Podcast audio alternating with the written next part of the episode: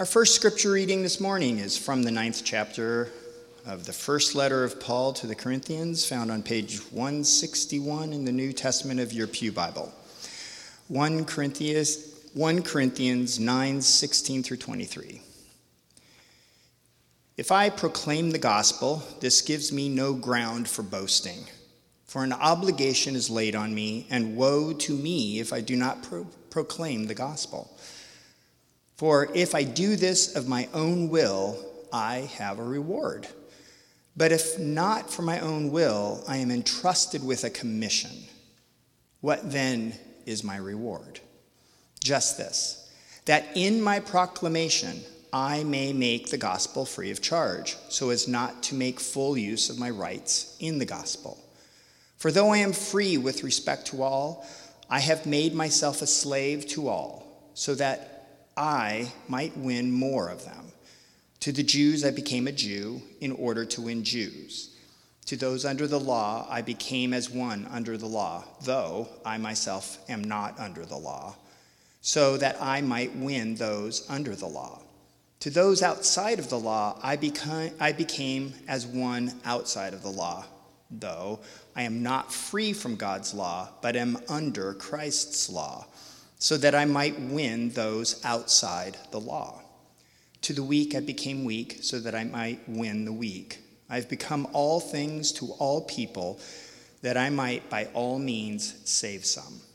I do it all for the sake of the gospel, so that I may share in its blessings.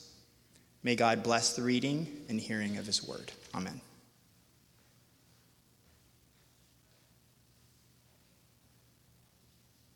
I'm going to include the uh, scripture lesson, uh, the teaser of which I gave you just a few moments ago, uh, later in the sermon because I want to do some introductory work before we get to the text. So I'm going to invite you this time to join your hearts with me in prayer. Open our ears so that we can be assured that it is your word we hear. Often it is just the noise in our heads. But your word pierces through that din and brings to us assurance, even the assurance of eternal life. Through Christ our Lord. Amen. Uh, this past Monday, in fact, it was January 29th, um, there was a single submission to X, the platform formerly known as Twitter until it was purchased by Elon Musk formerly known as Profitable. this single post was in the past week viewed over 207 million times with 59,000 reposts. It's beginning to reflect my Monday musing uh, posts over 155,000 loves with 19,000 comments and an equal number of bookmarks so that people could go back and linger over it again. What inspired this kind of viral reaction? It had nothing to do with Taylor Swift or the Kansas City Chiefs or the 49ers, who, by the way, are also in the Super Bowl. It wasn't connected to the upcoming elections or politics at all. It had nothing to do with climate change, the war in the Middle East, or any of the other traditional social influencers. In fact, these numbers were all the more remarkable because the post was made by someone who isn't even human. What brought these amazing numbers? Did you see it? It was a simple question posted by Elmo. Yeah, that Elmo. Sesame Street Elmo, who posted Elmo is checking in. How's everybody doing? Wow. I can see a couple of you pulled your phones out already to respond to Elmo. Good for you. Initially, the responses were playful. I'm doing great, Elmo. or off to the store to buy some balsamic vinegar. But then things shifted, and the world began to trauma dump on this poor little earnest, fun loving, sincere Muppet. The world is burning, Elmo. My life is a mess, Elmo. My family is falling apart and I don't know what to do, Elmo. I can't start my day because I am so discouraged, Elmo. But thanks for asking. Initially, Elmo attempted to answer every response. Elmo loves you, he would write. Or, you'll be okay. Elmo believes in you. Elmo wants you to take care of yourself. But it didn't, didn't take too long that the good folks that maintain the social media profiles of Sesame Street realized they had lanced some sort of boil of neglected sadness. They felt it was responsible for them to tweet out contacts to mental health resources. Now, before you think that I'm going to preach some condescending sermon about how sad it is that people are turning to the Muppets for comfort, I gotta let you know, I get it. I'm pretty sure that my week would go way better if I knew that by Friday I was going to be having beer with Kermit. Right? Maybe in that little place where Dr. Teeth and the Electric Mayhem play old jazz standards. Oscar the Grouch is the doorman, and Grover's the bartender. Yeah, I, I, I, it'd be a good week if I could piece that together. I have to say that I find the Elmo news, although disconcerting, somewhat comforting. Clearly, it doesn't take much.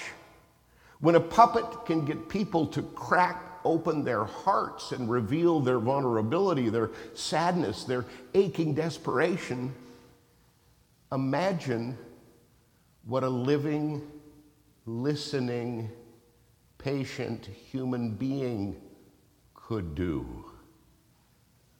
More than one guest on the old Muppet Show confessed that they were extremely embarrassed because during breaks in the studio, they found themselves walking over and talking to a Muppet that was uh, not with a hand inside of it, just resting on a chair, and, and they'd look around to make sure that nobody was watching and quietly walk away. It's emotionally powerful stuff and may explain why so many people, I don't know, stop going to church. It's easier, more respectable to talk to Elmo than it is to pray to God. Or even worse, share our fears and our anxieties and our consternations with other people. Humans are messy. As Brian just pointed out, they gossip, they don't listen.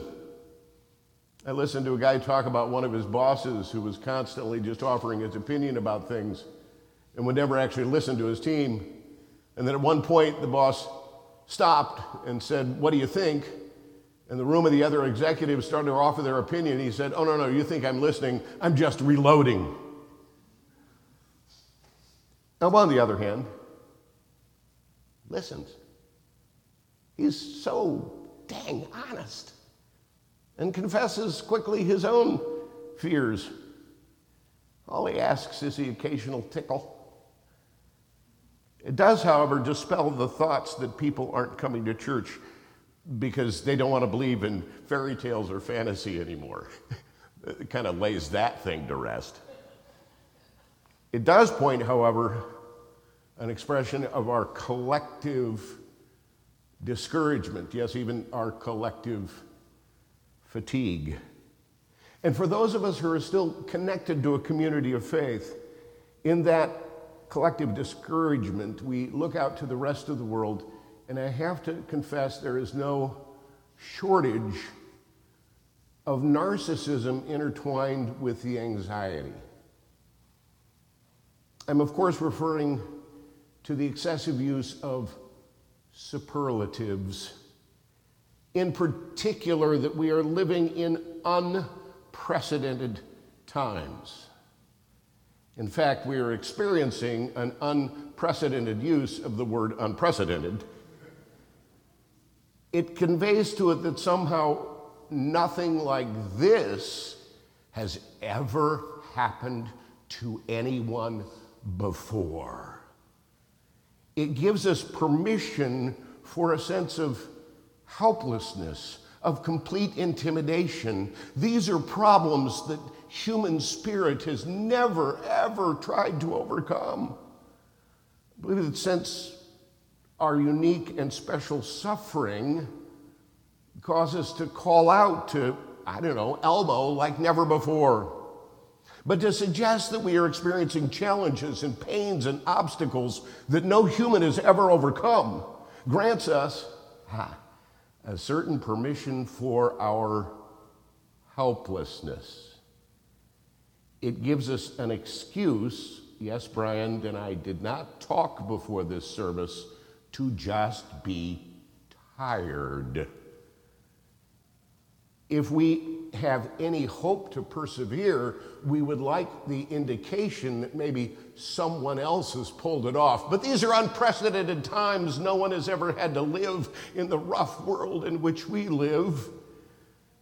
And to suggest that our pains, our obstacles, our sorrows, our griefs have never, ever been overcome by human capacity allows us the permission to just sit and sometimes complain. What if, however, others have endured? What if others have survived? What if others have come through storms just like ours? Then we might have hope. Hope that the God who is faithful to them in their times of trial will be faithful to us to carry us through our skirmishness. To us, the prophet's words come as comfort because these words were proclaimed to a people enduring hardship and exile, slavery and humiliation, displacement and suffering, isolation, comparatively deeper than our own.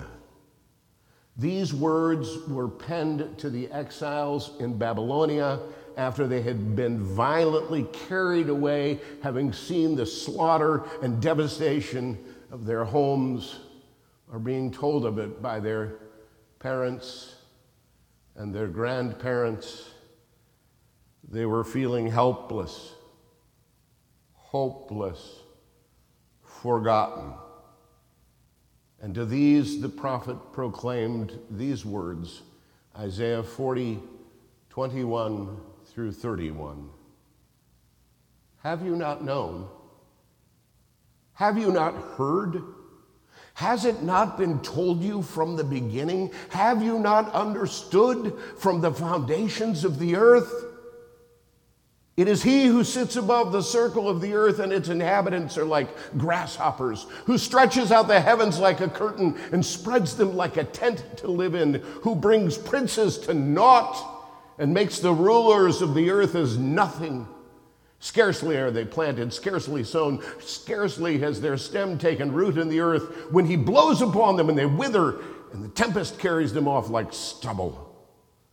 To whom then will you compare me? Or who is my equal, says the Holy One? Lift up your eyes high and see. Who created these? Who brings out the host and numbers them, calling them all by name, because he is great in strength, mighty in power, not one is missing. Why do you say, O Jacob, and assert, O Israel, my way is hidden from the Lord, and my right is discarded by my God? Have you not known? Have you not heard? The Lord is the everlasting God, the creator of the ends of the earth. He does not faint or grow weary. His understanding is unsearchable. He gives power to the faint and strengthens the powerless. Even youths will faint and be weary, and the young will fall exhausted. But those who wait on the Lord shall renew their strength. They shall mount up with wings like eagles. They shall run and not be weary. They shall walk and not faint. Those who wait upon the Lord shall renew their strength. When you get yourself into a position where you think your limitations and weaknesses, your obstacles and enemies are the biggest ever, then you certainly have right to anxiety. But if you know others or the stories of others who have endured equal or even greater hardship, then there is the possibility that you are going to make it. That's something that the church has to offer that a Muppet just can't give. The stories of those who, with the same faithful God, have endured and flourished through all of it. It's in our own national story. We, we marvel, those of us who know the feats of World War II, that Tom Brokaw called the greatest generation.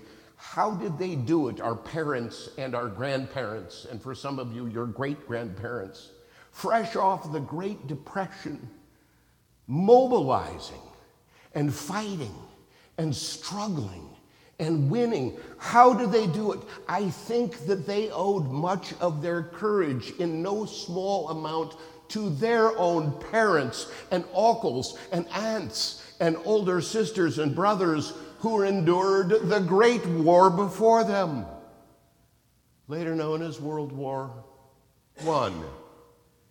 It was a generation who could realistically rely upon the song we did it before, we can do it again.